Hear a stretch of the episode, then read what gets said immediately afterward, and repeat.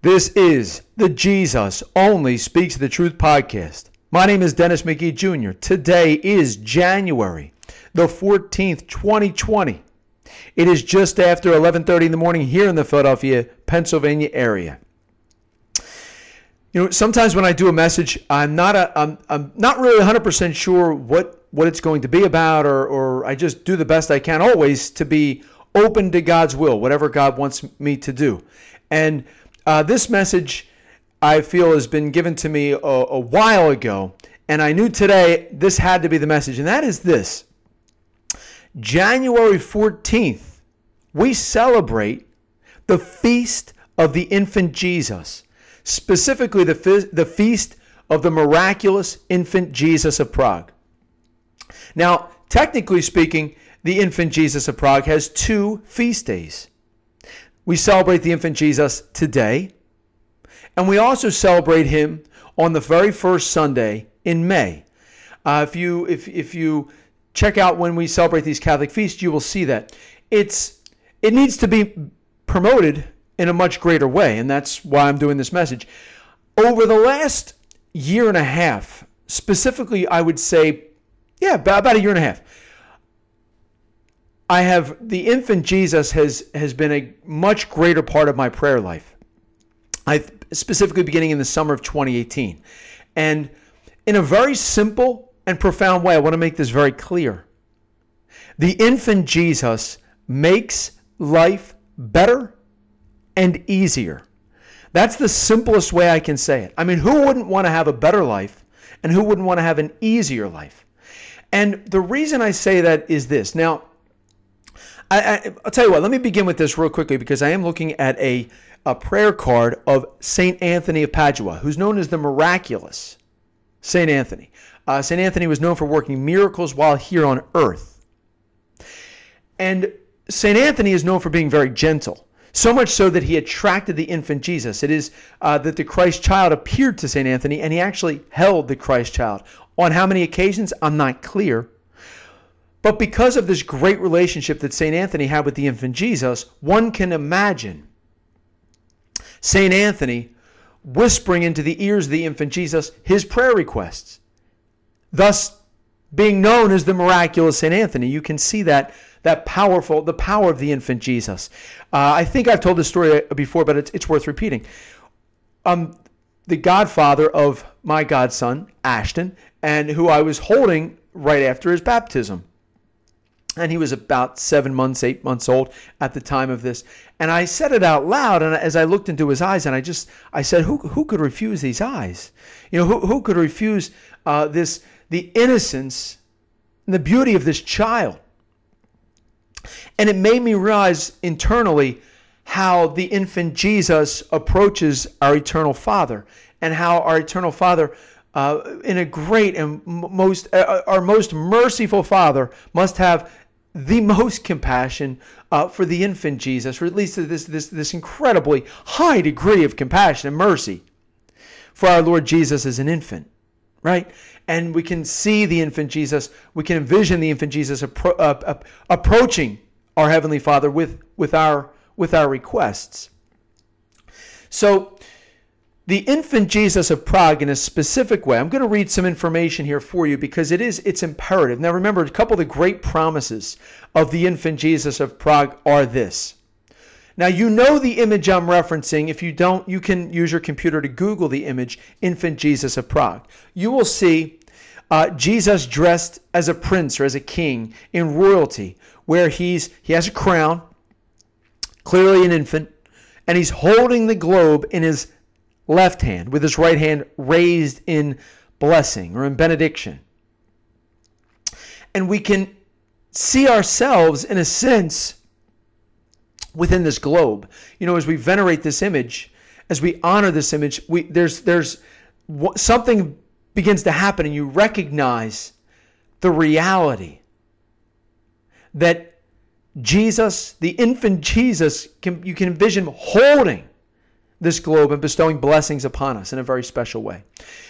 One of the great promises is Jesus says, the more you honor me, the more I will bless you. And he's referring to his sacred infancy. Uh, another promise is this, and I've said this many times, is as long as you venerate this image, you will not be in want. Amen. Meaning our wants are met. Hence, I go back to that very simple statement, but I hope you find it to be profound, is that the infant Jesus makes life easier and better. You know, I, I probably could have sat down and wrote all the things, but I, I think over the last year and a half, that's an easy way of saying it. Adopting this part of my prayer life, and what I do specifically is uh, I have do have a statue of the Infant Jesus of Prague, which was given to me after I had begun this devotion. That was given to me less than a year ago. But I've had these prayer cards for about a year and a half I've been venerating. And what I'll do is I'll pray three Our Fathers, three Hail Marys, and three Glory Bees as I'm venerating the Infant Jesus. And of course, I'm worshiping God Almighty, I'm worshiping Jesus as I venerate him through this image. And then sometimes I'll just sit quietly and just take that time and just and just really just spend time. And what you recognize is you recognize Jesus in your heart. You recognize him holding the globe. You recognize the presence of the Spirit amongst us. And you can just you just recognize Jesus as your best friend. And you're not being asked to overthink it, just to spend time with your best friend. And isn't that really what God's asking us? Love for God is considered to be one of the greatest attributes we can have, as we find out in the Diary of Divine Mercy. But I'm going to read just some of the history. I, I've done this before, but being the fact, uh, let's do this. Let me read just a just a part of this on the back of this prayer card. Of course, this this devotion is fully approved by the Catholic Church, and I find it interesting. I will say this. I find it fascinating that, to my knowledge, and I could be corrected on this, but I, to my knowledge, there's only one parish in the United States, Roman Catholic parish, that is named after the infant Jesus, specifically the Infant Jesus of Prague. And that parish is in Alabama. Why is that significant? Well, if memory serves me correct, the parish was established in the thirties. I'd have to double check that online, but I believe it was established in the thirties. Well, I looked on a map, and it's only, it's less than ten miles away, I believe it is, from the, from the headquarters of E W T N. I'll say that again. The Infant Jesus Parish is less than ten miles from the headquarters of E W T N. I don't know, is that is that an accident? Is that uh, by uh, by design? I'm going to go with by design. I don't think that's an accident at all. That the how unlikely is it that E W T N would become this grand and global Catholic headquarters, international success, out of the state of Alabama, which is not really known for its strong Catholic presence. But yet the infant Jesus is leading the way. The other thing to note about Alabama, the interesting thing about the state is this. I think it's arguable, maybe even unarguable, it's now becoming the most pro-life state in the Union.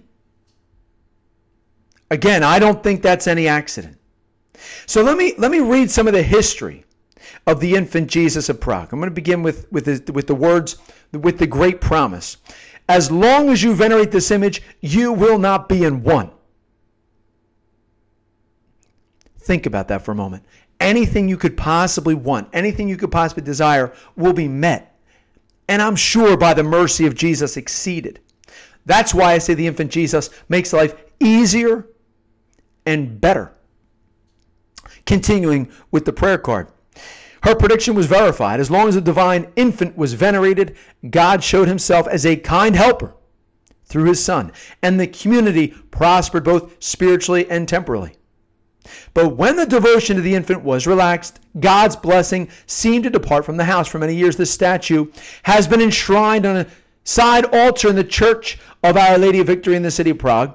It is of wax and is about nineteen inches high. It is clothed in a royal mantle and has a beautiful jeweled crown on its head. Its right hand is raised in blessing. Its left hand holds a globe. signifying sovereignty. So many graces have been received by those who invoked the divine child before the original statue that it has been called the Miraculous Infant Jesus of Prague. We read the following in an old book printed in Kempt. All who approach this miraculous statue and pray there with confidence, receive assistance in danger, consolation in sorrows, aid in poverty, comfort in anxiety, light in spiritual darkness, streams of grace in dryness of soul, health in sickness, and hope in despair. In thanksgiving for the numerous graces and cures received, the miraculous statue at Prague was solemnly crowned on the so- the miraculous, pardon me, in thanksgiving for the numerous graces and cures received, the miraculous statue at Prague was solemnly crowned on the Sunday after Easter in sixteen sixty-five, which I want to make a note is now we now know that as the as the Feast of Mercy.